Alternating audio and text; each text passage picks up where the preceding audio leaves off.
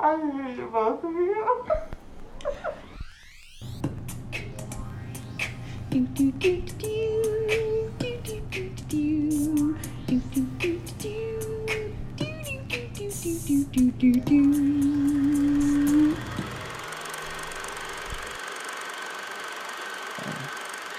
Um. Okay. What? Are we ready? Uh, yeah. Yes. Yes. Welcome to One Foot on the Ground's Terror Tuesday double feature featuring Carnival of Souls from 1962. Thank you. and Peeping Tom. 1960. Ooh. Uh, first up is Carnival of Souls, which actually, um, for the record peeps out there with the Criterion collections, uh, Peeping Tom has been on the collection before. It has a spine number. Uh, I believe it's 58. And Carnival of Souls is either nine, number 60 or 60 something, like 63 or something. It's pretty close to Peeping Tom on the collection. Oh. So they right thought on. about these pretty close. And on IMDb, if you um, if you look up, I, I know for a fact if you look up Peeping Tom, this is a suggested movie that you may also enjoy. Oh, right on Isn't that funny? So we paired these pretty well together. Yeah, I mean, they were both movies ahead of their time. They were not well received back then, but now they are uh, huge uh, Cult horror followings, like kind of yeah. inspirations. Yeah. Yeah, actually, They're both must of them. Mhm. both of them are um, were highly influential. I think I would say probably Carnival of Souls a little bit not more so than Peeping Tom, but I think because Peeping Tom had been censored and not shown we'll get into that, but it you know, like that whole thing, I think maybe it it kind of didn't get to inspire people the way that it should have if that Right. makes sense. I think that it would have inspired more. I think Psycho kind of took over and inspired people correctly as it should have. I mean, you know what I mean like because they were the same year, right? I think. Yes, they were. Peeping Tom came out two months prior to Psycho. Yeah, and But- Psycho kind of took its glory, took away Peeping Tom's glory because For real. it really did. Uh, but we'll get into that when we talk about Peeping Tom. But Yeah. for now, let's talk about Carnival of Souls. So, um, what is it about, Ashley? it is about a woman who and um I'm gonna I'm gonna tell my perception. A woman who dies in a drag race that she did not consent to. She was just a passenger she in this car. and uh she um she kind of like rises back to the world of the living uh, where she gets a lot of attention they're like how did you survive like you were down there for three hours and uh and uh, she uh she wants to get away from it all goes to utah um and she you know tries tries to walk amongst the earth because she doesn't think she's dead. Uh but then there's some ghouls coming about trying to bring her back. They're like uh-uh missy. So she's just like running from her her own death i would i would say. Yeah, no. yeah. Um, she eventually gives in and Mm-hmm. goes along with this Carnival of Souls. Um, and then they Yeah. discover when they finally drag the car out. That happens at the end, right? When they finally drag the car out of the, the river. Yes. Oh, like all right. So in the beginning, there's this there's this drag race. There's two dudes in one car and three women in the other, and they're like, "You want to like race up to that like telephone pole?" They go well beyond many a telephone poles, and they go down a bridge. and which they both fit fine, but like the woman driver hooks a right and topples right off. And then when the police officers are there trying to fish out the car, the guy is like throwing a hook into the lake or like the river, just like just throwing this like I don't know, it's like smaller than what you would imagine Batman using to scale the side of a building. Mm-hmm. Like and and they're like it's going to take a real long time to find this car. Are you sure it's down there? And I was like that seems like a really inefficient way to look for a really big object in this river. I mean, you could have just sent divers down there, but whatever. I mean, like anybody got goggles? yeah, seriously. Anybody want to get in a speedo and dive on down there? God, that would have been hot. They should have done that. bunch of dudes in the speedos getting the car out. Now that would have been a good fill. Um, it would have been like it would have been something different entirely. it would have been like a Derek Jarman film, just like slow motion of men in the water with their speedos. It would have been- yeah. And then she'd come up and she'd be like, "Oh, I am dead, Oh, aren't I?" Yeah, this is totally not my scene. Uh, anyway, so she once she's out of the water, you know, back Mhm. to the living life that she's living or whatever. Well, she's she is an organist and she works in an organ factory testing organs to make sure that they work. I guess. How fun. I What mean, a- can you imagine being job. that being your job? Like that's freaking awesome. Uh, I mean, I can't play an organ, but I'd learn if I could get paid for it. Uh, um, and they actually did. I mean, obviously they used an organ factory for it. Um, a lot. Well, let's. Um, hmm. I was just going to talk about her her character. Like, she's very kind of angry throughout most of it, and just kind of like Don't you dare. well, not angry. I maybe that's not the correct way to explain her character. She's I dug her character. So no, I. I mean I liked her, but I thought like she's just so well, I guess maybe she's just too modern for them. I don't know.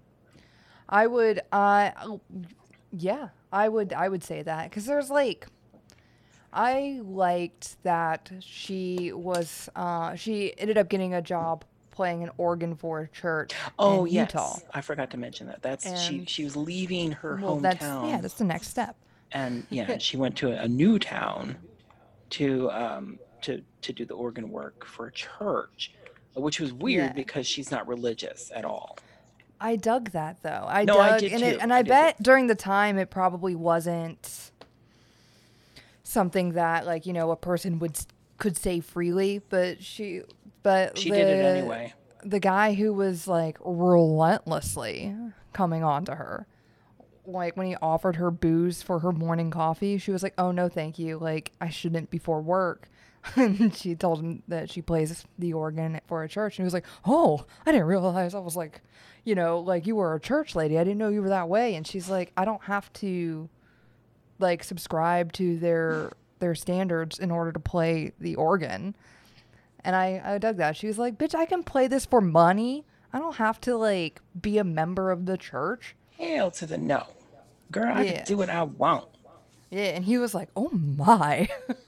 Well, then why don't you swig a little and play on this organ? Dude, essentially that that guy was like not letting up. Oh, no, he talk did not- about he peeping didn't- tom. She he like barges into her room and she's like in her robe and she's like, "Could you like step outside for a moment so I can change?" And he's like. Like, his eyeballs peeping in. That's funny. Um, yeah. She, well, I was going to say, um, production wise for this film. So the filmmakers, um, Harvey something, Harvey, It, it's um, it's it's like I can't remember, Harvey it's Hinkle? Herk, No, Herk Harvey. Herk Harvey? Is that Yeah, I wanted to say Heck, Heck Harvey. Heck Harvey. Oh, my heck Harvey. Um, they worked. Well, the thing is, is I I think I read, or my brain came up with its own thing for what they did for a living. I thought that they worked at a like a um, industrial factory of some sort. But I mean, I was close. Industrial is in the title, but they worked for an industrial film company that Yes. would make um, what do you call it? Like uh, Educational films? Yes, educational films and like um, for your work, like well, maybe not then, but sexual harassment films or something like like we have nowadays. Those cheesy ones that you always make fun of, even though you're Mhm. supposed to be taking it very seriously because it's sexual harassment. Um, which I mean, obviously you shouldn't sexually harass people, but those videos are a little ridiculous. Like, and besides, if a super hunky dude comes in for FedEx, I'm gonna say something. I don't care. No, I'm just kidding. Uh, show me your package, sir. I'll sign for it. Um, but anyway, they made those kind of films. I, like I said, I read it wrong, and I thought that this was like the only film they ever made. But it turns out it was the only non-educational industrial film that they ever made. It's the only feature film. Yeah, like it wasn't like it was the only film that would have been shown in a theater, not like in a classroom somewhere. Uh, They also did uh, theater productions, right? They like did stage performances as well. So there's a lot of like stage actors. I believe in so. this. I believe so, and I think the woman, the main actress, I think she was the only one who was like a professional actor. Like she, she was Yeah. already a working actress, but most of the people were just like people that lived in the town that they filmed. Um, so, but they basically were like, they had seen Ingmar Bergman films, and I can't remember, and I meant to look this up before we did this, but they compared it to like Ingmar Bergman and one other filmmaker that they wanted to make like maybe it was Hitchcock. I think it might have been Hitchcock. Like they wanted it to look like a Bergman film but feel like a Hitchcock film. Actually, I think I might have nailed that. I think that's what that was. But and I feel like they did a good job. Like I, I think that is kind of what this film feels like and looks like. It's very well photographed, for sure. It is very well photographed. Yeah. Um, and I imagine Um, that's because Herk Harvey also like taught technical hmm skills for that. Yeah. I was like, mm, it's nice. yeah it- yeah it really it held it holds up too like it's very well done Yeah. um it's also pretty damn creepy uh i remember the first time i saw this i bought it on criterion way back when it was a, a double dvd set um and i believe i purchased it just like on a whim like i don't think i had ever i do that a lot with criterion like i'll just I'll, I'll like the cover and i'm like ooh i'm gonna buy that. That's a that big spend for a whim purchase. I know. Well, Criterion is usually pretty pricey. I don't think Like, that don't I get me would. wrong, I do the same. Huh? I said, don't get me wrong, I do the same. Yeah. Oh, Well, I used to when I had like a problem. yeah. I don't. I don't do it much anymore. Um, I don't really buy a lot of films anymore these days, unless it's something important like Criterion Federico or something like. But um, anyway, I bought it on a whim, and uh, I loved it. Like the first time I saw it, but it was also very creepy. Like I remember being like, "Dang, that dude is creepy." Oh, because there's like a dude that's like haunting her, basically. Yeah, the the head ghoul. Also, Yeah, the- that's Herk Harvey. I thought that was him. Yeah, yeah, yeah. Because they mentioned that he, in like 1989, when they did like a re-release for this, hmm he would show up at all the press things in that makeup. That's hilarious. I was like, that is amazing. like, thank you, thank you, thank you, thank you for doing that. Um, but anyway, they they basically succeeded in making the film, and they made it for very cheap. It was like what thirty thousand or something like that. I think. It was. yeah. Yeah, And- they like did not get like permits or anything No. like that. they they did get permission for some things. Um, they did for the bridge scene.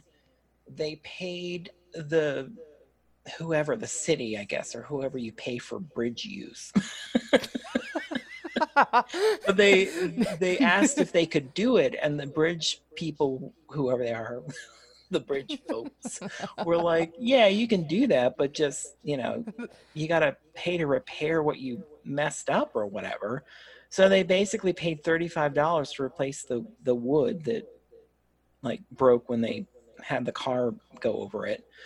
Um, That's wild. I But imagine there would have to be somebody to like make sure that the bridge is still structurally sound. no, they didn't give a shit. Uh. like, put those panels back up. Oh, cars go over that bridge all the time. Go ahead. Uh, but they they did that, and then there was a couple other things that they did. Like um, they shot at the the department store, which was a very famous part department store in uh, Utah in Salt Lake City. I can't remember what the name of it was, but they wanted to film there, and they didn't exactly get permission, but they basically just paid. Um, maybe that's who they paid $35 to whatever the, the cost of things was pretty simple like it was that kind of shit like you're Yeah. handing out 35 or 25 dollars to people but they um Harvey was just like walking around with the thirty thousand in a briefcase, just ready to pay like some whenever somebody asks questions. here's some cash shut up How's thirty five dollars? go buy yourself a salami sandwich um i don't know why uh but anyway no they they paid the the woman um like working the floor like the you know the woman The in charge saleswoman? of the sales floor at the Yeah. time that they were filming. They just paid her some money to be like you know pretend like you don't see us and we'll just do this real quick and go. So that's what they did for that. Um i want to say there was one other thing. Oh the they did get permission to use the pavilion for a week. They got like official permission to go onto the pavilion to film. Uh, and they had it for a week and it was super cheap whatever it was. I can't remember that price but but they did have it for a week um I think that one uh, was fifty dollars. 50 okay Yeah. um yeah i mean hello if i could pay these kind of prices i'd make a film too uh, especially a pavilion because that that was a very good location to do a film and i think that's why they made the film in general was because they knew of all these locations that they could use because they've seen them because they drive by them all the time and they're like hey yeah, totally yeah. Homeboy saw the uh, he saw the carnival or the whatever and was like, "Ooh, I want some creepy like lost souls dancing on that. Let's make a movie Mhm. where it ends like that." Just like reverse yeah. engineered it. and they did um they did film some other stuff like there was uh, ghouls coming out of the the salt whatever flats whatever they call that the salt salty muddy areas Yeah. Um, they filmed scenes of them coming out of there but then all of it was overexposed and they couldn't use the footage which is very sad um, so there was a lot more footage of them actually coming out of the salt mud and approaching, going through the prairie, and then going into the the pavilion to start the dance that happened.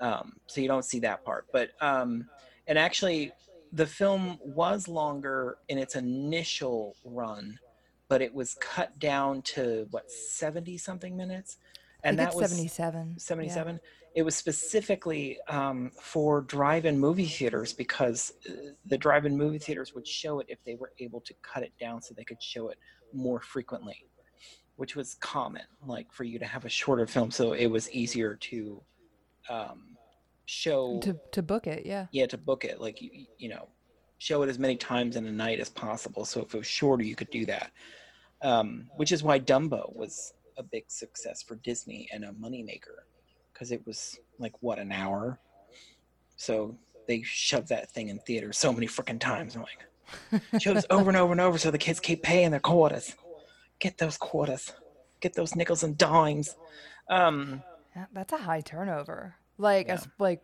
like a Showtime turnover. Yeah. Well, Dumbo saved them. Disney. We're not talking about Disney right now, but Dumbo did save the the company because it was so short and it was so well liked. Because Fantasia almost bankrupted everything. They were like, "We need a short moneymaker. Put out that Dumbo movie, quick!" Uh, but anyway, um, overall, I just I love the film. I think it's fantastic. Um, the ghouls are sufficiently creepy. Um, What do you have to Yeah. say about it? I like I liked the I really enjoyed the ending of the film. I loved the character uh what was her name? Mary? Yes. I want to say Mary. the the dead woman. I uh, dead lady. she like wanted nothing but to like live her life and to not be bothered. Yeah. and She- like that other that other lodger, that dude that kept coming up in up in her room, and she's like, no. He's like, well, come on, and she's like, no. The amount of times that woman said no and was just like, can you please go? Can you please get out of my room? Can you please go? Can you please get out of my room? And it's like the the sixties, so you know she's being as polite as possible, with uh without him calling her, I don't know. Um, but then she like has her breakdowns in front of like I guess a psychologist. like when she like sees a um the ghoul out out in the streets, out in the park and she like starts running and uh she gets stopped by a psychologist and he's like, "Come on now, don't be hysteric. Let's go to my office and talk." And, Oh you yeah, know- yeah, yeah. hmm yeah, and all these people who like don't believe her. She not once was like, I'm a crazy person. I've got to let it go. She's like, I know what I saw. There's a man and I don't care who thinks I'm hysteric. Yeah, he was he was also like always impossibly outside her window. Um like while she's driving. Yeah, and, like on the, like the side window. and I'm not joking, the visual image of that man like being there, it freaks me out. Like I know it's a simple trick. It's not I mean, obviously we know how it's done. Do you know what I mean? But it's just like he visually was a very menacing kind of character. Like it was like, oh God. Like not like grotesque or anything, just like uncomfortably um I don't even know how to explain that. Uncomfortably attractive or something. It was like, oh, oh my. Like, Yeah. don't be outside the window, please.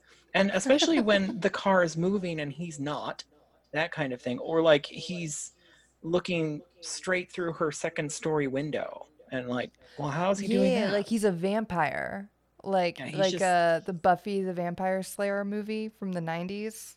Like just like hanging outside like the windows just like floating.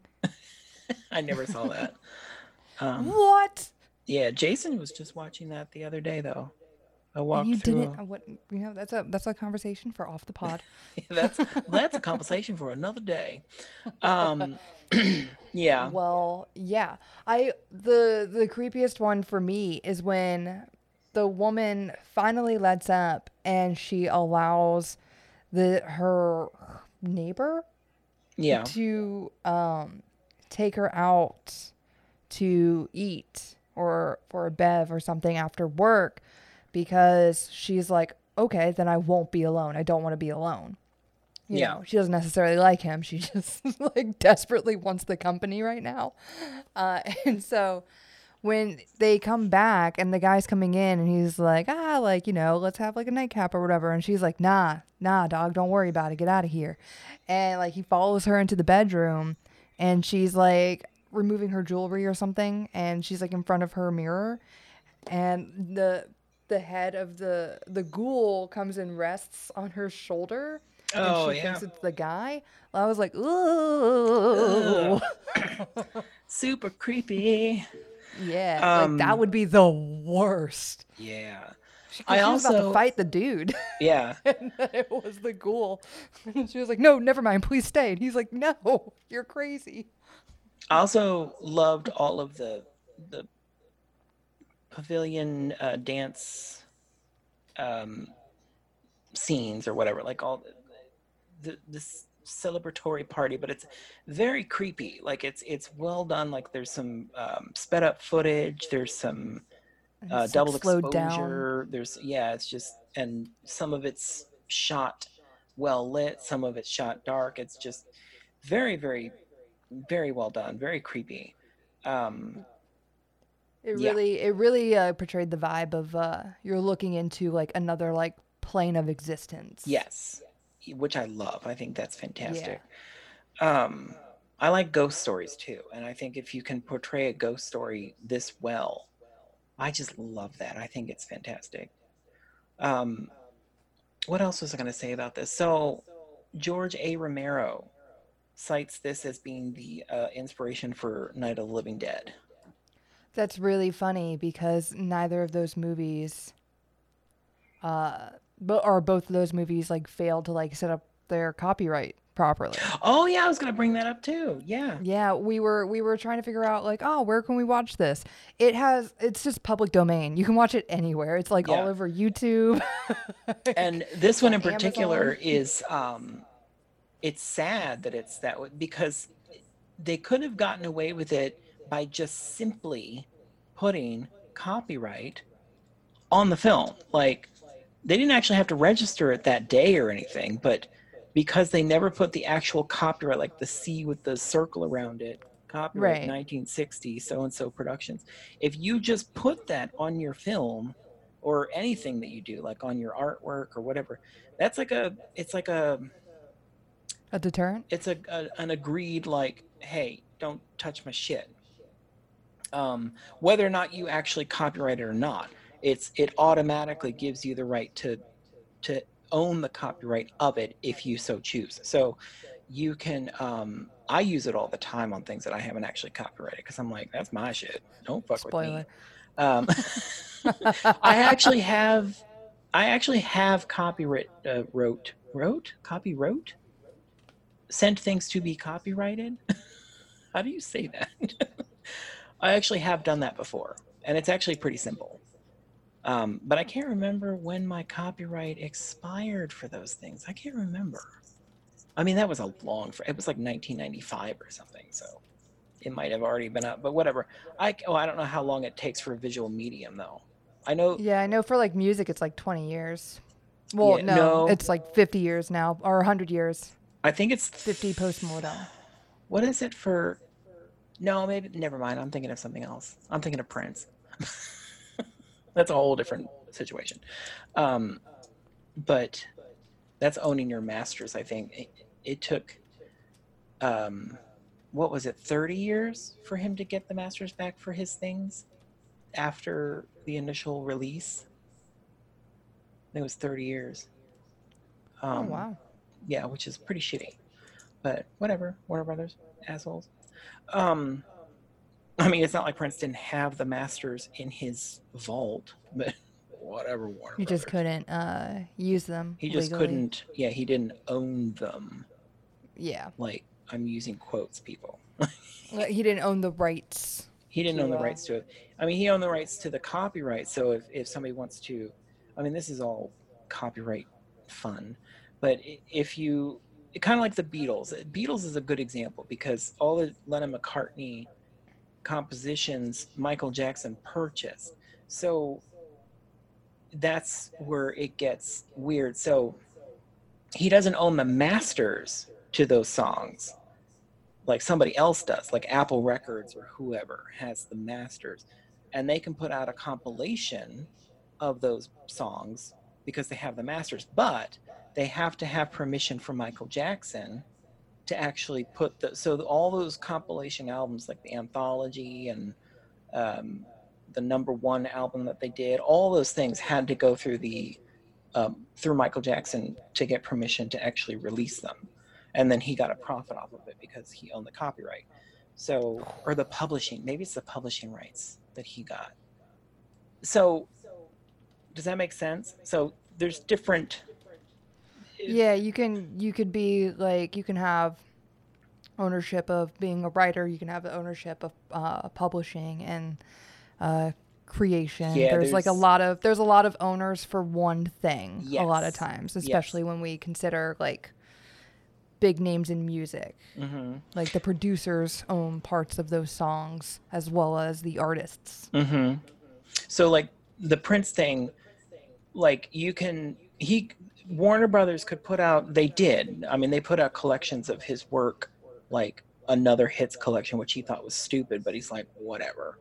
Just you know to uh, basically to um uh, exhaust his contract with them, he allowed them to do it. He's like, just whatever, fine, put out a fucking greatest hits. Like, I'll give you permission to do so because he had to. Like, he had to say yes, you can do that. Um, right. because it was still his publishing, I believe, and it's copyright, but they have the masters to put it out. So whatever, that kind of thing.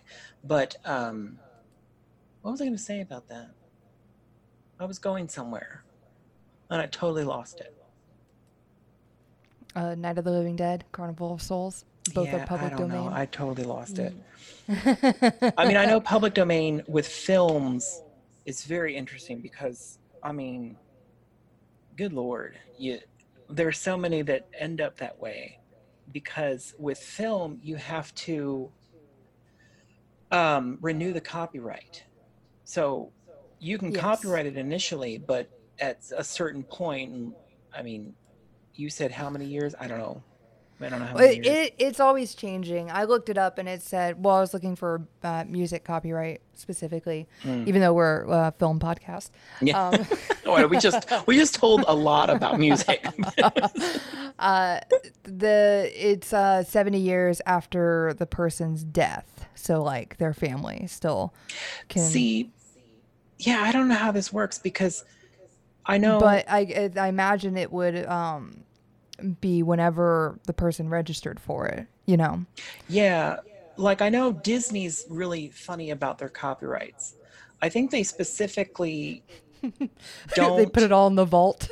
no, well, Disney's weird about it because they, first of all, they rarely put the copyright date on their product. Very rarely. Like you'll rarely, like you'll see um, on their boxes, like of their releases, it'll say 2007 release at the very bottom somewhere. Like, so you know, this was the 2007 release of Sleeping Beauty or whatever it is.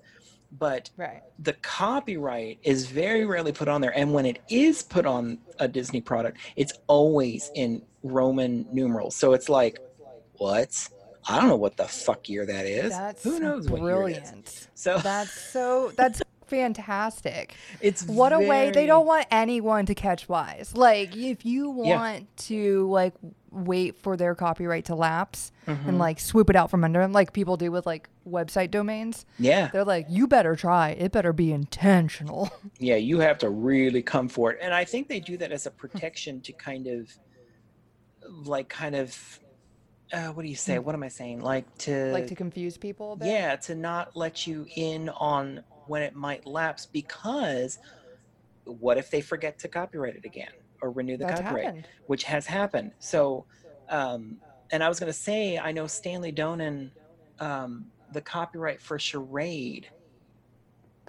ran out. And it had to have been pretty early. I, I really wish I knew how many years. I, I should.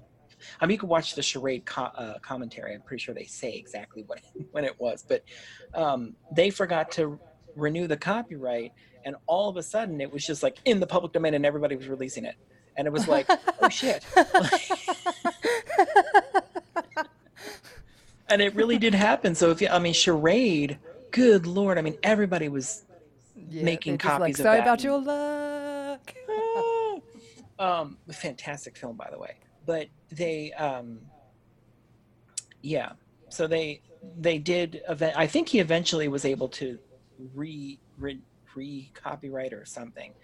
Um so now it's more secure. I think universal might have stepped in and done something but um there is a copyright on it now so you can't just like willy-nilly release charade but Right. you could at one point and it was like everywhere. Like there are so many copies of charade on dvd back in the 90s it was like all over the freaking place. Um, but criterion was always the one that you wanted to own because theirs was the prettiest and they were the first blu-ray too so it's like yeah give me that blue blu-ray give me that blue blu-ray on that beautiful film it's so Yeah. pretty Well, yeah. So because this isn't copywritten, or this, since this is public domain, and Night of the Living Dead, uh, as I was watching this movie, I was like, man, I have seen that ghoul so many times before, and I realized that it's uh, what a lot of movies will play on like TVs Oh, in the yeah. background. Yeah, Yeah. because it's public domain, so they ain't got to get rights to it. They're like, mm they gonna be watching Carnival of Souls. Yeah, yeah, that ghoul guy, he shows up a lot. Same with um, House on Haunted Hill. That woman screaming, that you've seen in like everything. You've seen that clip in every freaking thing ever. Um, but there's like a woman screaming, ah! like that's from House on Haunted Hill. Uh, I did a very good impersonation of it. no, you did perfect. It was we'll put that on the exact. Insta. That was exactly what it was. It's kind of like the Wilhelm um, Wilhelm scream. Is that what it's called? The Wilhelm scream. Yeah. Yeah, Yeah. yeah. yeah, yeah, Uh, it's kind of like that. Like you just see that woman screaming over and over and over and everything. Like I, it was even in uh, Freakazoid. They used it for screamovision. Every time, every time something happened on the show, it was like scream. "Ah!" And it was that woman. Um, they also use footage of um, Elisha Cook in um, from uh, House on, House on Haunted Hill. You see the visual of him getting scared a lot. Um, and Elisha Cook, of course, was in a Stanley Kubrick film, Oh, there it is. The Killing. Uh, Which we've done. We've done, yes. You can go back and listen to that and ta- uh, hear about Elisha Cook. Um, yeah. Anyway, so yeah, a lot of public domain stuff. You're learning a lot today, kids. It's an About the- educational the, podcast. boring side of uh of film. Hey, you got to learn somewhere. We could have worked for that industrial film company that that Harvey did. We told we could have made a film about his film, not having a copyright. I mean, like, I think we still can, especially since it's public domain. We could just keep cutting back just, to it. We could just yeah cut. I mean, we could just put us talking, like, and just keep cutting back to the movie. Yeah. In this scene, she steps forward. Or we can have like ourselves cut out, like a like the Twitch channels. Oh, oh, we could totally do like a face swap, and I could be the ghoul. No. That's not what I wanted. Oh, well, that'd be fun too. Or no, but you know what? I, I could we be the could do girl, a face swap too. Let's let's do the face swap. and we could redo all the dialogue too. So Ooh, that would be fun. that would actually be really fun. Oh, that would be so, what would you rate this movie, Johnny? I rate it pretty high. I like it a lot. I would say eight toes. Oh, right on, right on, right Yeah. on. Yeah. What about you? Well, I was thinking a six and a half. Okay. I, yeah. Six That and a half or a seven. Yeah. I dug it. I I dug it. Yeah. Cool. As I was watching it, I was like, mm. and then afterwards, I was like, hmm. it seemed like a chore, but then it wasn't. Uh, it wasn't. It was also only like it was only seventy-seven minutes. yeah. It I actually like I ha- barely any time at all. I have seen the original cut because back in the day, the DVD Criterion had both. I'm very mad that the Blu-ray didn't, but um, I can't remember what the hell was in it though. I don't think it was very significant, but um, I was just mad that they didn't include it because that's like any, literally any of those things like that that piss me off. It's like I'm never actually going to watch that other version of it, but I want to know that I can.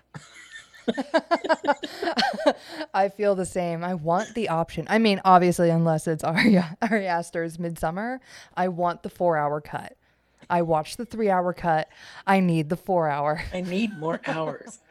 um, I was gonna say it's it's kind of like Criterion's. Um, uh, what was it? Uh, Satyricon. I, this one actually does piss me off though. Satyricon they finally got on Criterion Collection on Blu-ray of all things, thank God.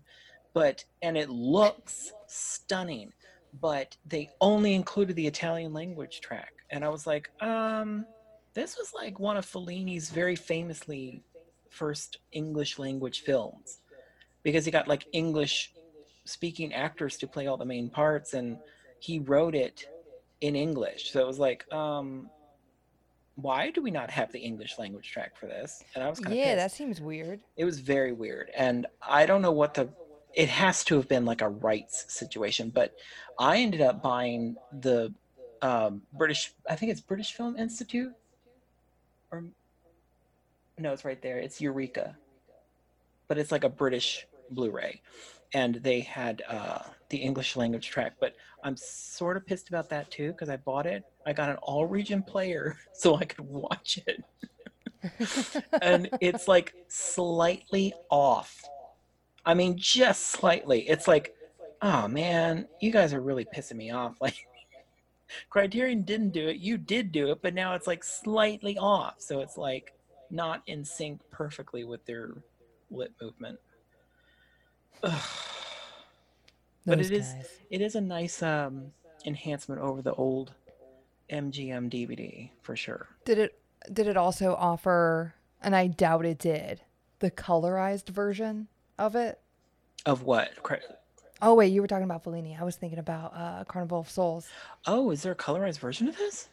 Yeah, there's they just colorized it. Oh, I did so not know that. it looks like it looks like it's just like a colorized filter over the whole film. Sometimes you'll see like gray spots still. Oh, they um, they actually did. I I just read that, and I never noticed it before. So I I kind of want to rewatch it again for like the millionth time.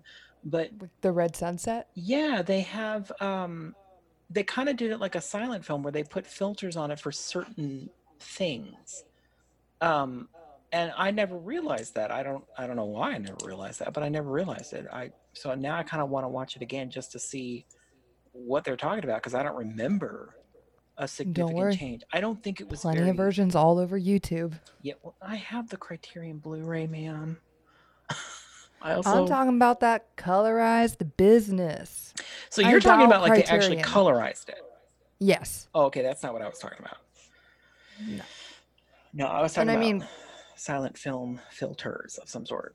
Like I think whenever she's in a fantasy sequence, they put like a slight Cheyenne filter on it or something.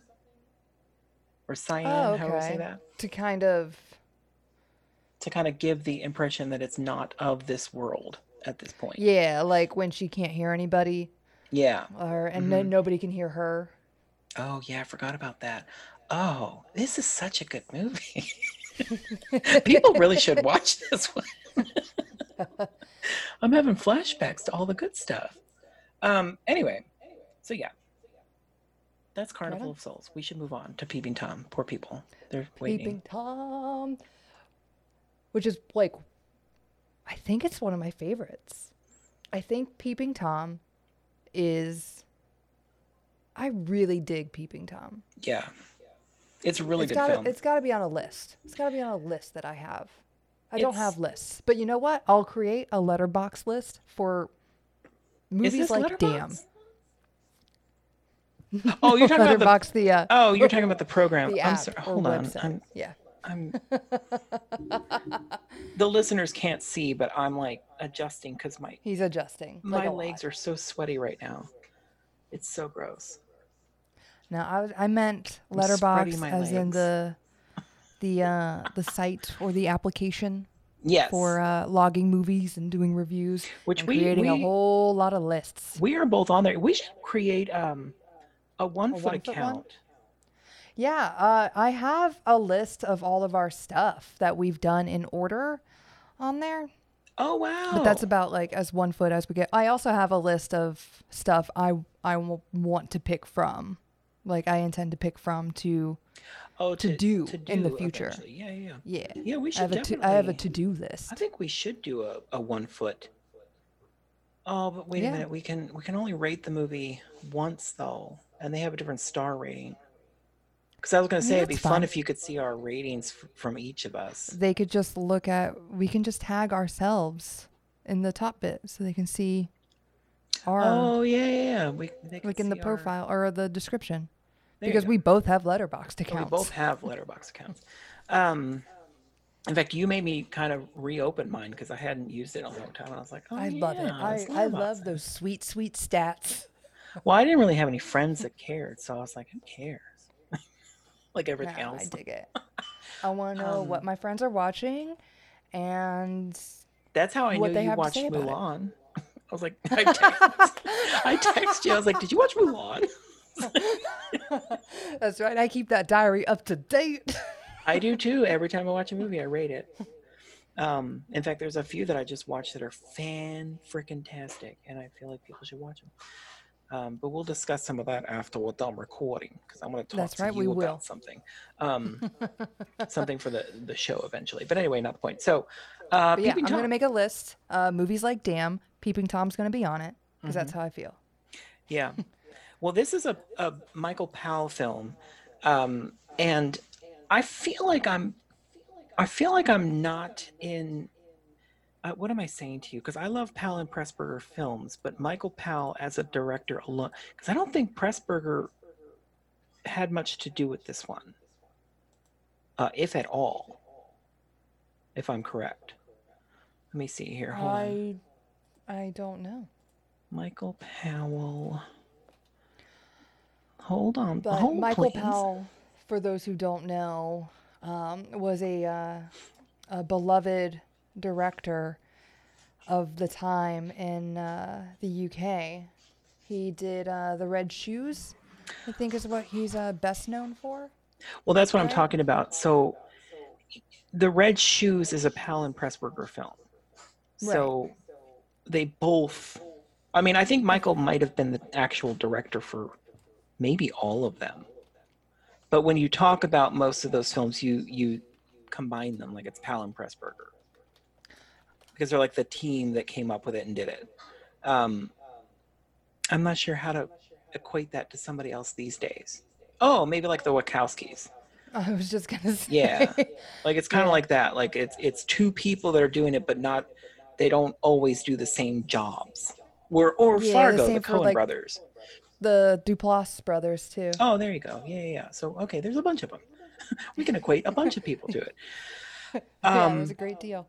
They're all of those people of their time. But um but yes, Red Shoes obviously is yeah, yeah. One of their best. Uh Black Narcissus, um, A Matter of Life and Death, um Life and Death of Colonel Blimp, which is a really fascinating film.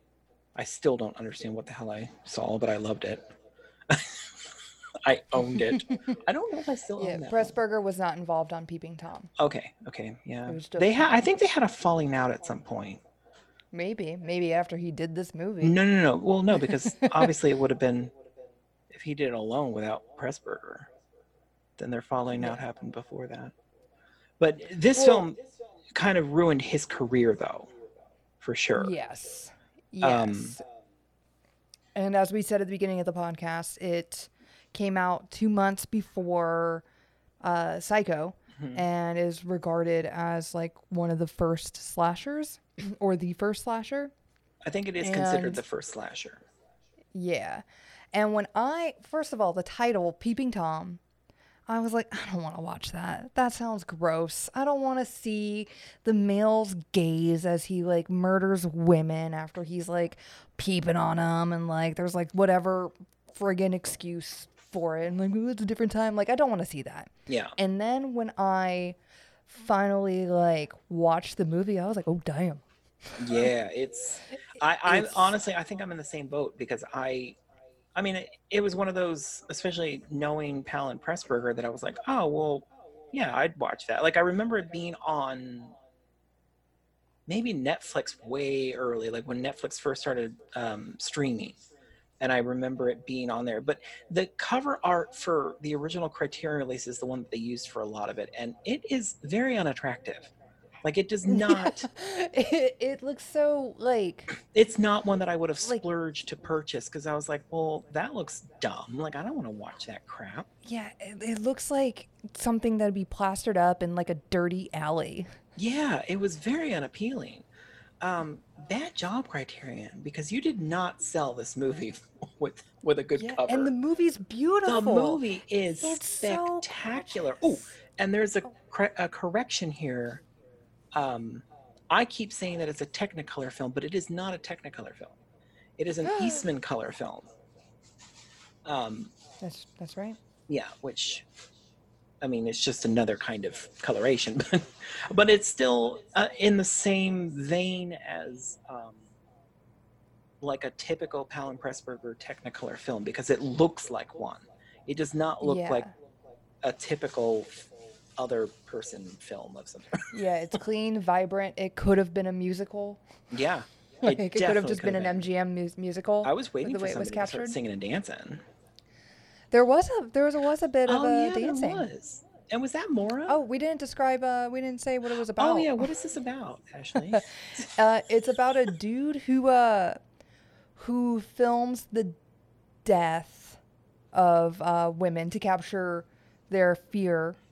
He's like trying to capture fear on camera, and creating, I don't know, like some documentary on the human condition regarding fear. Yeah, Something, something, his like father That. started. Oh yeah, and, uh, because it was footage of him being like kind of, I guess, tortured by his father on film in Aw, different ways. Yeah, well, that's I think that's the footage he had and that he was sharing with um, Helen. Yeah, and then he like he catches feelings for for a young a young lass who is also a delight, an absolute delight. The man films um, like movie stars as well as um, women who pose for like not Playboy, but like you know, like nudie photos to be sold Nudie discreetly in gas stations. Oh, this was one of the first um, films to have full frontal uh, female nudity. yeah, But that and I don't know. I can't remember there being any. So it, I can't. I don't think that footage has ever been restored. Was it? Is it? Is there a full frontal in this one? yeah, Oh, then I'm wrong. yeah, yeah, yeah. It's um Oh. before he. Even the beginning of this film. Oh, we didn't even talk about that. It's just. We'll talk about it. The beginning. I want you to know the first time I saw this movie, when we we open up on a um a prostitute on a street corner, uh, you know, like through the lens of a camera, Yes. and it's I was like, ugh, here it is. This is awful. I'm like, this is just gonna be some creepy stuff. And like she's like, that'll be two quid, and they go upstairs. Uh, and when they go upstairs, Johnny, when we see the back of her legs and she has the stockings with the line up them, Oh, yeah. I thought of your mother. my mother. Yeah, because you told me that she used to paint the line on the back of her uh Oh, that was on the back of her legs. that was my grandmother. That was my dad's. mom. Oh man. Well, I Yeah. thought of your mom. Well, she she'd probably be happy. Actually, she wouldn't. I doubt she ever did that. But she, you saw a prostitute and thought of me? how dare you? Uh, she, yeah, that was Like, my whatever. that was my uh, my dad's mother told us that story that she could. Well, a lot of women did that. They couldn't afford Yes. Uh, stockings, especially during the war when it was like ration. Nylon was ration, so you you couldn't get them. Um, but you would paint the line up the back of your legs so that it looked like you were wearing them. And I believe you might like, you know, use a powder or something on your legs to make it look Yeah, like you might. I don't know. Mia. But the line was important because the line meant you had stockings on. Yes. But um, no, I was just gonna say the the set. I mean, it's oh, it's like it's almost like Danny Elfman's opening to Dick Tracy, or not Danny Elfman. Uh, I mean, Danny Elfman scored that for sure. I don't know why Danny Elfman was like. Danny Elfman did all of Dick Tracy. Um, the the matte paintings and how it pans over, like it reminded me a lot of that. Like it was, it's very um, fake, but it's gorgeously fake. It's like, oh, that's the kind of. Why don't we live in a world that looks like it's from a an old Technicolor film? Like, It's Give me or all a, of that. or a non-technicolor. Or- The well, you know what I mean. I know it's not, but you understand what I'm saying. I think maybe. Yeah. Oh, It's like beautiful right out the gate, Oh yeah. in- including that set. Just all of it. Yeah, and we we uh we meet the we meet the Tom. We meet uh Mike Mike? Not Dick or Harry, just Tom. yes. Mark. Mark oh, is that his actual name? in the in the film? in the yeah, movie? Mark. Oh, Mm-hmm. do you know where the term peeping Tom comes from?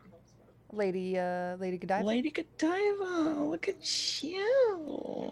Yeah, I had a I had a boss who liked to talk about the naked lady riding on a horse that we sold chocolate to. It's Frank. Was that really Frank? yeah. we sold Godiva at work. Oh yeah, that's he funny. was my, he was my boss for a bit. Spoke of uh, Um, wildly inappropriate things.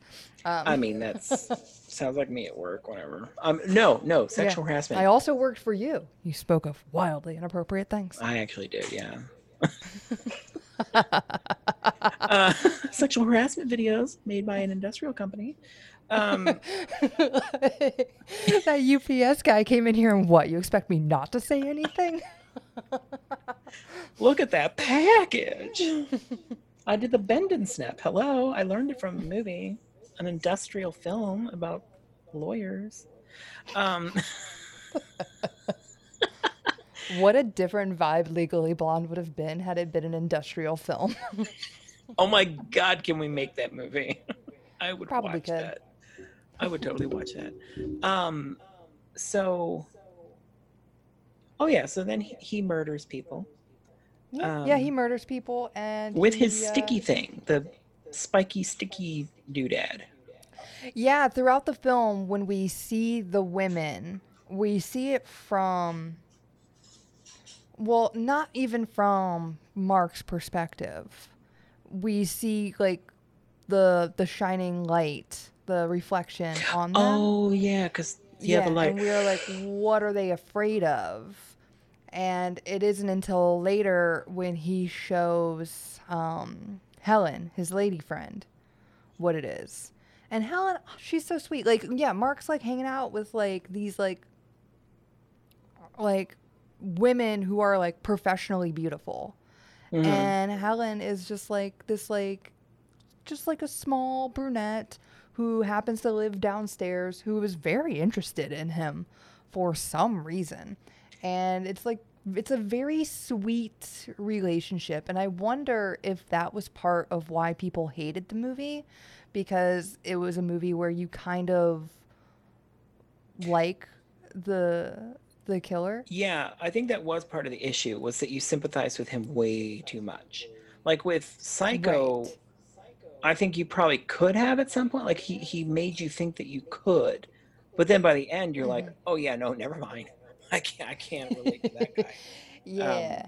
yeah, and for people who don't know, this movie um, was not well received so much that it was pulled from screens five days in. Five days after it was yeah, like five Yeah, days. it that's played all for five days, and they were like, "No." Nope. nope. Not even your edits. Yeah. No. yeah, they uh, and it, did, it wasn't re-released until like way later. Yeah, it was. I want to say Scorsese. Yeah, I think it was Scorsese, Scorsese. re-released both this one and Carnival of Souls. He he lists both as like some of his favorite films, and I think he had a hand in either re-releasing like a, a higher quality version or like bringing them back to screen or the stage. He he did. He um well he was huge in I mean he still is, but he's he's huge with film restoration. And um I mean I know we're going back onto another topic that it doesn't necessarily have to do with this, but Technicolor was one of the things that he specifically went in to have restored.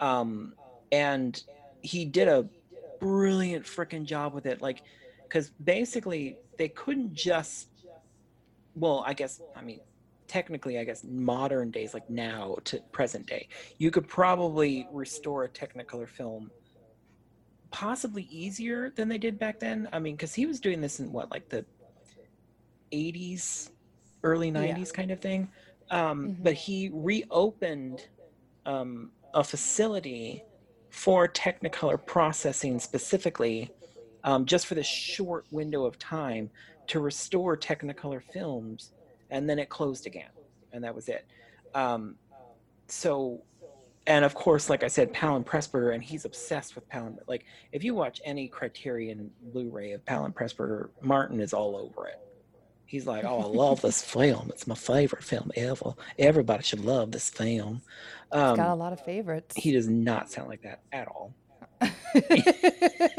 I thought it was a spitting image. Oh, it's exact. That's exactly what Martin Scorsese sounds like. He is from the South, he is a, a Southern The belle. Southern Belle. this is my favorite film of all time. I just love it so much. Um, he, yeah, but he he was heavily, and obviously that's why this one w- would have been included, even though it's Eastman color. Uh, he would have restored it anyway because it was a, a, a Michael Powell film, so that you know obviously was an extension of his love for Powell Pressburger. Um, but I think it it's just so sad that I mean I think nowadays you can't really do that anymore. You can't make a a film so shocking that you're banned or anything like that. It's so weird. Like I'm sure you I'm sure you can. It's just not something that I think that like I would want to see. Like, well, I mean, I think at this point if you did get something that was banned, it would be like I mean, I don't even know what it would have to be to be banned these days. I really don't. I can't think. I mean, I know what was it? The interview was was sort that- I thought banned. that was more of like a publicity situation. Yeah, I really and they can't were like, remember. "Stop it." What I didn't watch it, so I really don't know. But I, I didn't have any interest in it to begin with, so I really don't care. Yeah, it wasn't um it's I I watched it and it wasn't anything to retell. Yeah, I I had no interest from the get go. Um, I think that's the most recent one that I can think of, though, that was had a controversy about it. But even that might not have been real. I don't know. Oh, The South Park episode um there was an issue with uh showing um who was it? Are you talking about the the um? Oh my God, I'm blanking. Scientology one. No, I guess South Park did a few then. South Park's had a lot of controversy. I mean, that doesn't surprise me. Um, um it had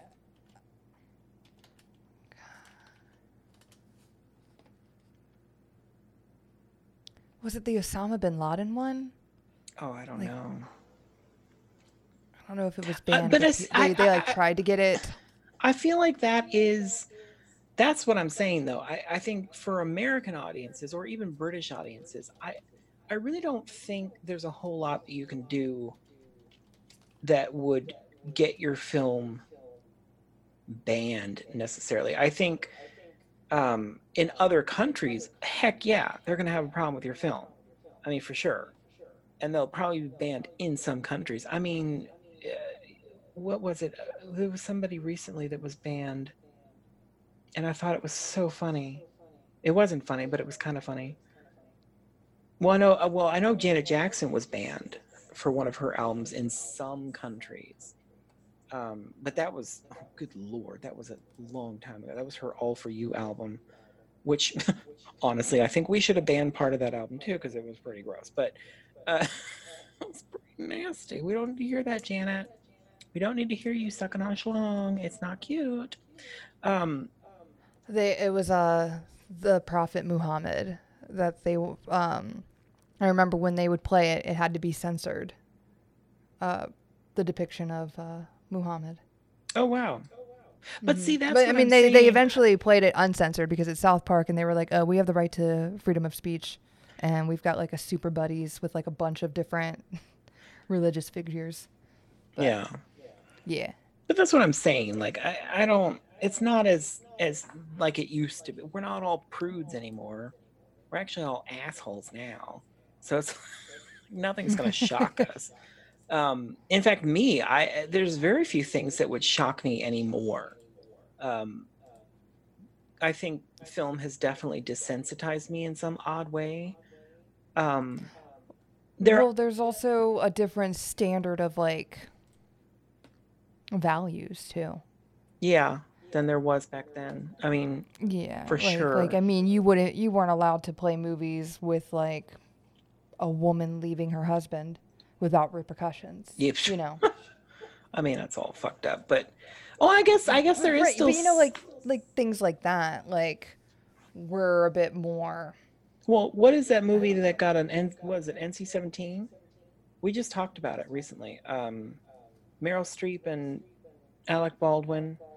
Oh, uh, it's complicated. Yeah. and Steve Martin. Yeah, yeah, yeah. Like that one got a a weird rating. Yeah, that one like sat. They they released it with an R rating for uh, drug use that was without it. repercussions. Yeah, they smoked weed without repercussions. They didn't even talk. They didn't even say it was weed. It, was, it just looked like a funny cigarette. Oh my goodness. I mean, that's the kind of bullshit. Uh, but that, that's just stupid. I don't know. Whatever. Yeah, But- that's just like rating standards. But like now we have, uh, like Netflix, and they don't go through nobody. They don't. Uh, Yeah, they're Do you like, know, we'll we'll stream it ourselves. Thank you. I have to say, I, I have some complaints about them though, because Go ahead. there have been times when I've been watching something on Netflix and I'm sitting here thinking, it's Netflix. There should, th- th- I don't want no censors of anything. And there has been some things where they've censored like language on some things. And I'm thinking maybe because they think what family are going to sit down and watch this together. Like, what? No, that's Yeah, they might just have their own standard.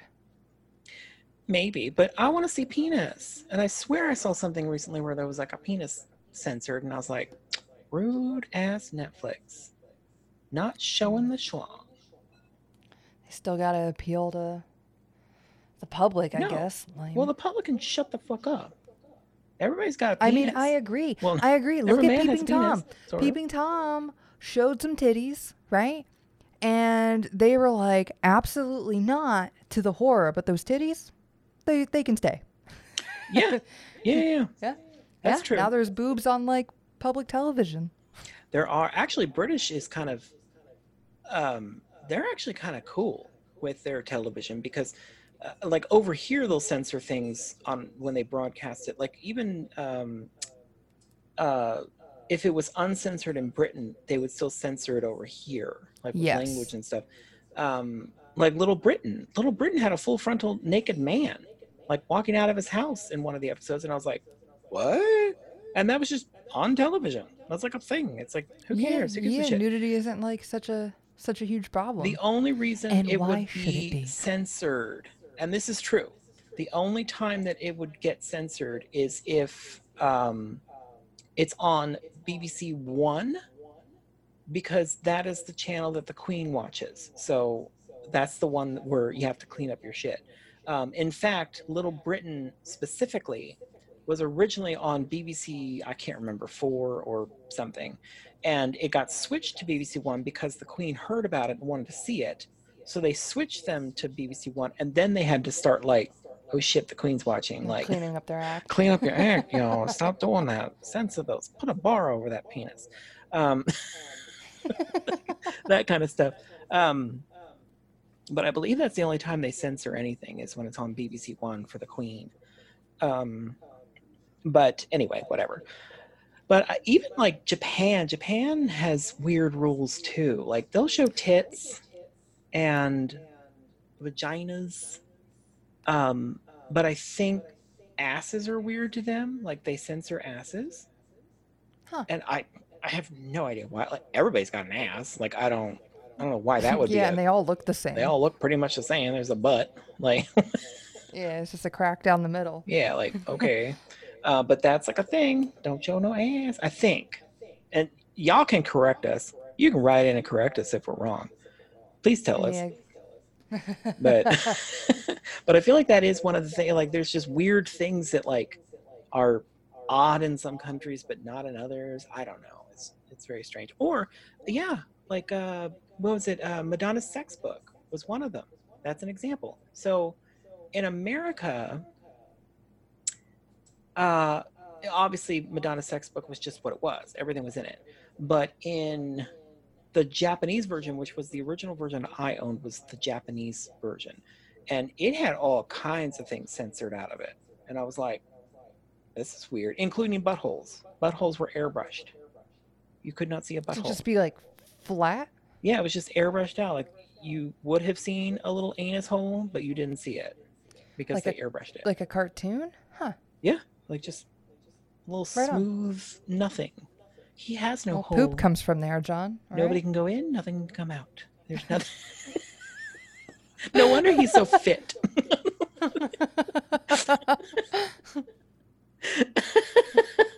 Uh, anyway, uh, he can't eat. Um, he can only drink fluids. Yeah. So, because he had a penis, he had balls.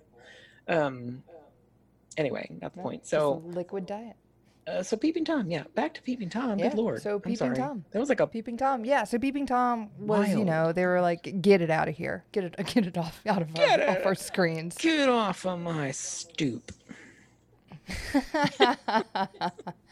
and and then people didn't see it for like a, a, a good long time. Meanwhile, Psycho, and I th- I like Peeping Tom a lot more than I like Psycho. I agree.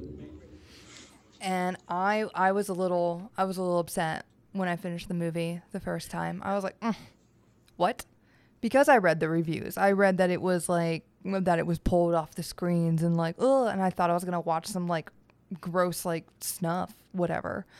Yeah. And I honestly thought that it was going to be that because that was my understanding. yeah, they called it like what what are the quotes like beastly, Mhm. like horrific. It's like, oh, I had them written down somewhere. I mean, as far as we're concerned, in 2020 or even, I don't know, 30 years, you know, the last 30 years, this is like slightly above Mr. Rogers' Neighborhood. Like, it's not like. It's not like there's a whole bunch in here that you would be censoring out. It's just, and there's even not even gore. no, there's not even like you don't really. i mean, you don't see any of the killing. Is there any blood? I can't remember any blood. No, no, and like that, and that's something I thought about. I was like, the whole um, shower scene in Psycho had the blood running down the drain, and like, don't get me wrong, Hitchcock often uses uh, techniques that allow for the imagination to Mhm. like fill in those blanks, Yes. and Peeping Tom definitely left you a lot of imagination, especially since it it wouldn't reveal what Yeah. the how he was how actually he was killing actually killing. people. You didn't know that until later. Um, right. And even when I, I have to say now, I obviously I love the film, but I have to say it was a little bit like, oh, that's what he's doing. Oh, well. I mean, I guess Yeah. I guess if I was I in think- the situation, I'd probably be unhappy. I think that would be horrifying. Not like me freezing, staring, and screaming horrifying, but like I like that somebody would want me to watch myself as I died. Oh yeah, because wasn't that was that part of it that they could see themselves or something? Yes.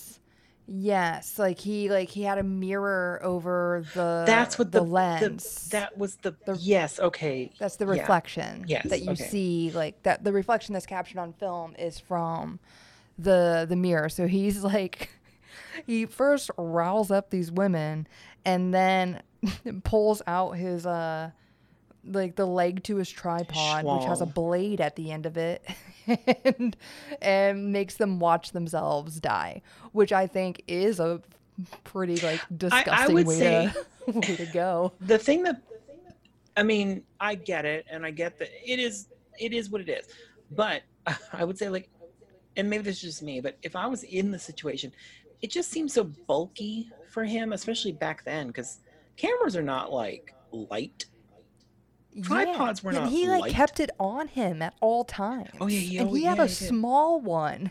was like, don't tell him that girl don't you tell him he had a small one but like um, he had he had it like under his trench coat and filming like the the first scene. It was under his trench coat, and he like was approaching the he sex whipped worker out his and stick yeah, he eventually whipped out his stick, and she was like, "No, that wasn't part of the deal." But I would say, I would say, well, maybe he, yeah, he did kind of carry it, so I guess he's used to it. Yeah, But- it was like well, even when um when he and Helen went out for I I want to say it was like a date. They- Oh yeah, he left his camera behind for like the first time ever. Yeah, and that was like a very sweet moment for the audience. Yeah, Uh, he didn't bring his killing device. How yeah, sweet because of he, he he didn't want he didn't want to film her. Yeah. and but she took it from him. Like he let go of it, and we saw him like hand it over to the police, and he was like still like uncomfortable with the police touching it. You know, Yeah. like he was like very like very possessive. But when she took it, she was like, "It's I'm sorry if uh if I overstepped, but it's like you're it's about to be um it's it's going to attach to you like a limb. Yeah, you know. You've never left without it. And when they leave, there is a situation where there's two people like making out around the corner and he stops and he goes to like reach for his camera. Oh yeah. And, Yeah. and then she's like she's like she sees it and she knows like like little Helen he day one day one she's like oh I would love to see one of your movies and he shows her this torture film his father did of him in his childhood Oh, which which by the way, um, so I don't forget, that is uh, Michael Powell and his real life son. And that was one of the criticisms that the film Oh, goodness, got did not know was that. that he tortured his son to make the film. And of course, his son later in life or whatever was like, that's completely ridiculous. Like he did not torture me. It was fine. I'm perfectly well adjusted. I thought it was uh I thought it was sweet how how Helen reacted because she was like, "That's not okay. Like this is this is terrible. This is awful. That's why, why are you showing me this?" That's abuse. Yeah, but but she wasn't. She didn't. Was Helen who is who plays Helen? I don't know, but she's very. She's a very very very familiar face. B, but she, but she was also like that wasn't supposed to happen to you. You know, she wasn't like you're sick. I gotta go. She was just kind of like, you know, that's like not normal. Like, Oh my gosh. Yeah, like you poor thing. Why'd your father throw lizards on you? and what was that reflection? Why is he shining a light in your eyes? Which tells us that he also had a mirror and made his son watch himself be terrified. Yeah. Kind of sad. But yeah, so but Helen like took his camera and like tossed it away and he was like, "Oh, I feel so feel so groovy and great." But like, man, he's got to like like gotta like have like a like a kink in that neck or like an indent from that strap in his shoulder. Yeah. Cuz those cameras are big. The big ass camera. Yeah. Did you look her up? Yeah, I did. Figure out where she's from? Uh no. She looks very familiar, but no, I mean, I didn't dig too deep. And I don't want to get too distracted. Um, and then I was seeing photographs from this film, and I was like, "Oh, it's so pretty." It's so beautiful. It really is so. It's a beautifully photographed film. It's so pretty. Um, yeah. So, in the end, he doesn't. He doesn't kill her. No, no, he doesn't want to. His um, her her mother because they live in the same building, the building he owns. Oh yeah, she rents a room or whatever. Yeah, and she says he's always running around like he uh like he hasn't paid the rent. Which I think is funny because he's a very like reclusive dude. And I was like, what a way to describe a person. Like they don't want to like be caught. They're like running upstairs, locking themselves in their room before anyone can ask them for money. I also feel like he's the kind of guy that if you hadn't paid rent, he probably wouldn't notice. He'd be like, "I didn't Yeah, realize." he well, he was like, "Is it too expensive? If it's too expensive, let me know, and I'll tell the agents." And she's like, "It's super cheap. Don't raise the rent." It's fine. like, like she's like, "It's wildly affordable." In fact, it's too affordable. I'm a little suspicious. Actually, she wasn't, but whatever. I would be like, um, this this building is called Peeping Tom for what reason now? what holes are in the wall? yeah, and there was none of that. It No. was more like voyeurism. Yeah. It was he was just making a documentary. But yeah, so he uh, he uh, killed the movie star on Yes. the set, and he stuck her in the trunk, which I loved that scene because of the dancing, obviously. So that Um, would have she was- been that's Moira, Moira, Moira, Moira, Mo- Moira, Moira Shearer. That was her. who, 'Cause She's in this film. Vivian, is that her name in the movie? yeah, Yeah. I don't know why I didn't Yeah. notice that when I watched this the first time. what do you mean? That Moira Like was in this movie. And she was also in uh she was also in uh the red shoes. Yeah. Famously. And Yeah. in um uh, Black Narcissus and Tales of Hoffmann. She is a dancer. Yes, she was. Uh, yeah, it was a delightful scene, Oh, and she she kept telling him that he uh he didn't scare her. See, I think that's the problem with this film is that I keep thinking this is early Michael Powell, but it's late Michael Powell, and that's why That's right. I don't think I recognize her as well because she does look older, not in a bad way. I'm just saying that's not. I I clearly did not recognize her. I don't know why. That's weird though that I wouldn't have recognized her. Very strange. Very strange. God, this is such a pretty movie. I'm looking at really is. stills again. I'm sorry. yeah. Um, So he uh, he he murders he murders uh Moira. He murders Vivian. Uh, stuffs her in a trunk, and then goes to work the next day, and then films the reaction of people finding her, and then films the investigation portion, like everyone's being interviewed. And I guess he didn't expect that part to be a part of the investigation, because in the beginning he was like filming the investigation for the um, for the first woman. Oh, yeah, like, that's right. Oh, like what newspaper are you here with? And he's like, uh, the the Observer, like oh wink at the camera. wink, wink. I'm the observer. My name is Peep and Tom. Yeah, but then he like messed up the shot. The lighting wasn't correct, and he had to do it again. He had to kill another person, and when he killed the next person was the the woman he was photographing, the the nudies, not the one with the cleft lip, Yeah. um, the other one. Mhm. and uh, that's when we saw nudes she was like taking off her her clothes for the photos and then he killed For her, her boudoir photos. hmm and then the i guess i guess the mother-in-law had come up and she was like i've been in this room before. And she's blind. And he was like huh? But she lives in the room below. And so she can hear him like fussing around with his uh movie projector. Oh, yeah. and and he's like towards the end of it and people are catching on because like now he's not being careful. Well i don't know that he ever was too careful. It seemed like he wanted to be caught because of the investigation bits where it's like mark are you crazy and he's like yeah do you think they'll notice where he was like he was like starting to show his colors because he was like super pumped about the whole situation He really was. It was hard for him to to conceal. Oh, sorry. That he was like what almost like a Sherlock in the the newer Sherlock um, with Benedict Cumberbatch. Like he just gets so excited about the crimes. He's like, "Oh, this is fun," and they're like, "Wait a minute, uh, you didn't do this, did you?"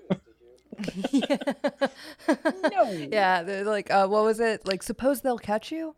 Uh, like about him like filming the interviews and such, Mm. and he's like, oh, they will. They look very efficient. like, he's so excited that they're going to see his film. Because it's like he's making a film that's meant to be seen. Yeah. and he realizes he also is talking to a therapist. Like towards the end after he and helen go on that little date he he talks to a therapist or not a therapist a scientist a colleague of his father's. And he was talking about voyeurism and peeping toms and how it can be cured but then you know homeboy was a little too deep a little too deep and the the final shot because you know that movie he had to do it he had to finish it for helen for some reason yeah and so he uh he ran into his own uh his own tripod Penis. leg Oh, I'm Yeah. sorry. oh yeah no no no no it was definitely a penis he was definitely penetrating all these women Absolutely. That that was obvious, very metaphorical. Yeah like we saw And We saw did it again all of Oh. his wiener. There's a lot of wiener in this movie. very pointy Very pointy wiener. I was gonna say something, but I'm not gonna say something. okay. I knew somebody with a pointy wiener, but I won't. I won't name names. It wasn't cute though.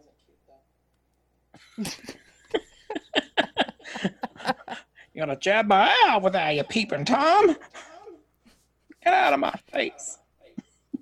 Did we? I just told you I knew what it was. Did we ever say what Peeping Tom? Like, the, did we tell the story of Lady Godiva and Peeping Tom? Oh well, we knew what it was, but I guess we didn't tell the people. Um, No.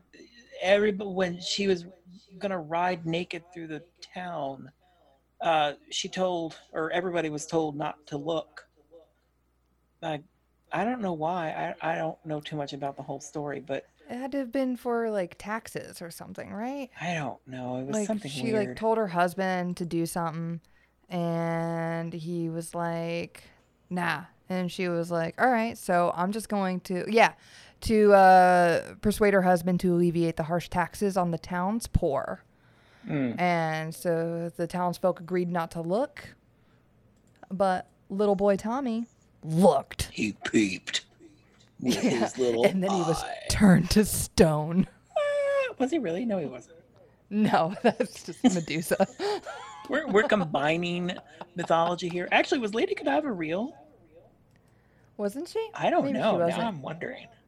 no i think she is So why is she on the chocolate? She also was Belgian. Are you just making that up, or is that true? It's Belgium chocolate. Uh, well, I mean, that doesn't mean she was Belgian.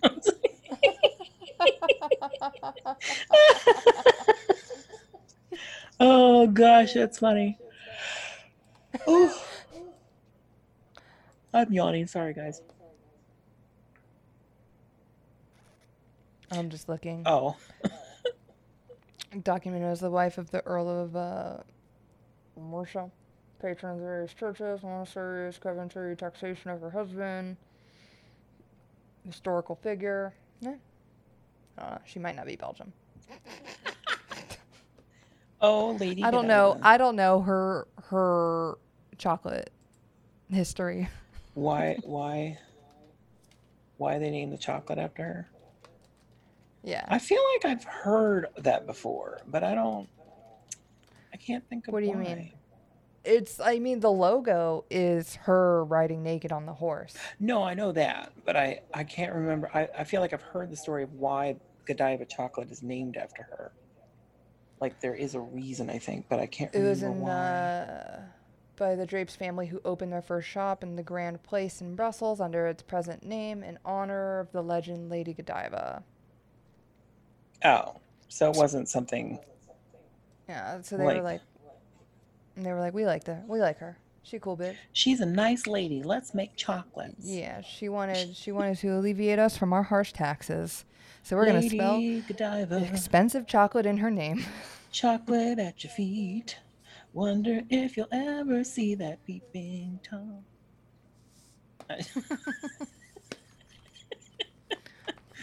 Yeah. What would you rate this movie? Uh, go for another eight.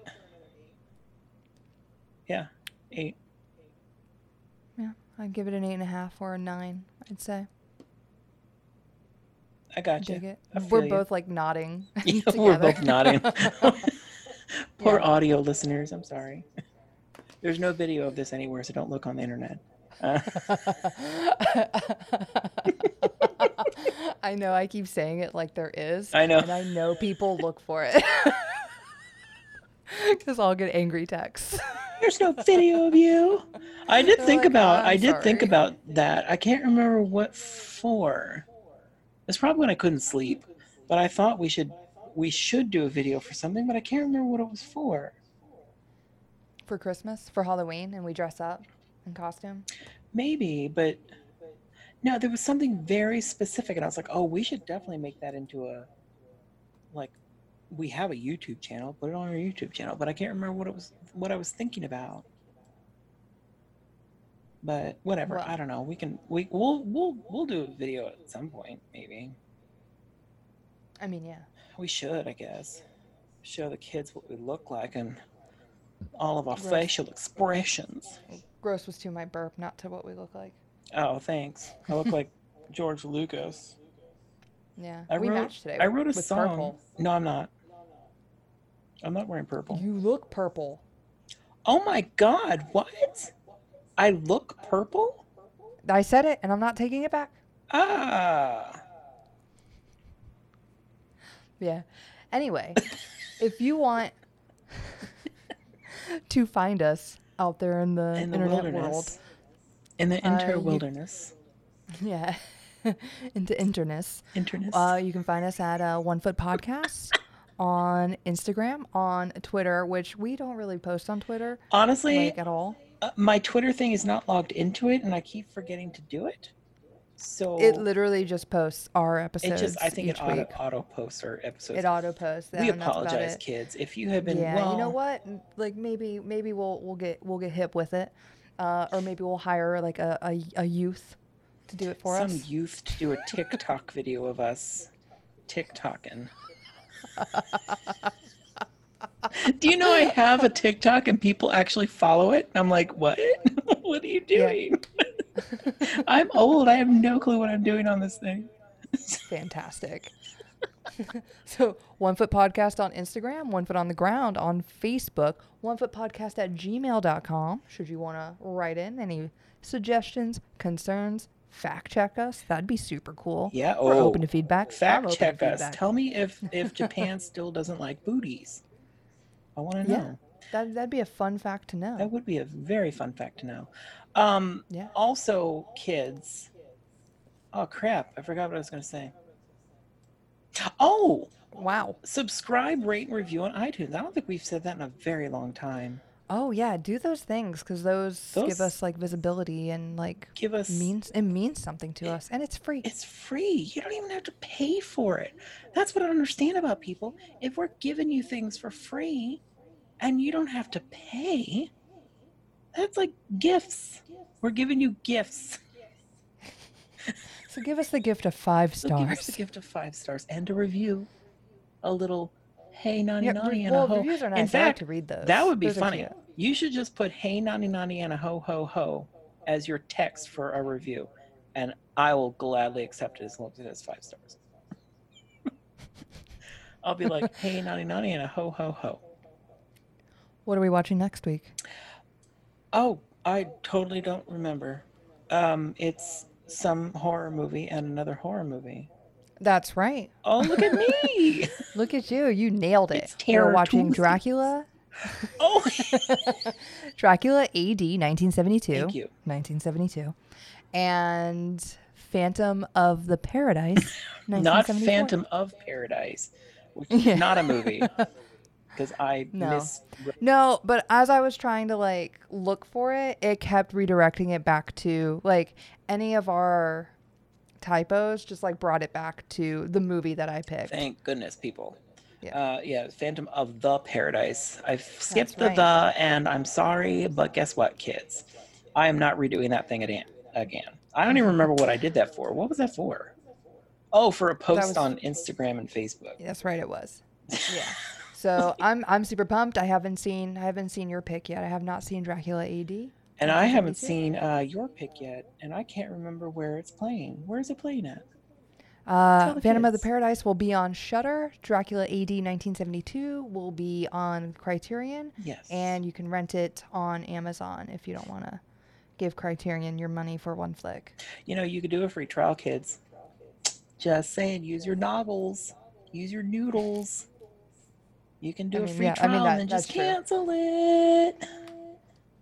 Or I mean, maybe you like it. Or maybe you love the Shudder Criterion collection. Shudder's like five bucks. and you're like, yeah, Shudder's like five dollars yeah." a month. If it was if it was like Disney, it was like four ninety nine. I'd tell you just to get the damn thing. But Criterion Yeah. is a little bit pricier for their service. Yeah, but Criterion has something that I miss, like going from Blu-rays and home video to streaming. Mhm. The one thing I do miss sometimes is special features. And Criterion offers special features on their site. Yeah, Criterion is very good at that. Um, I was very happy to know that when I got the streaming service. Um, they do have a lot of their Criterion titles. Like they have a whole section called, um, what is it? Like the ones that are in the collection that you can purchase physically. They'll have, oh, Criterion Edition, I think it's what it's called.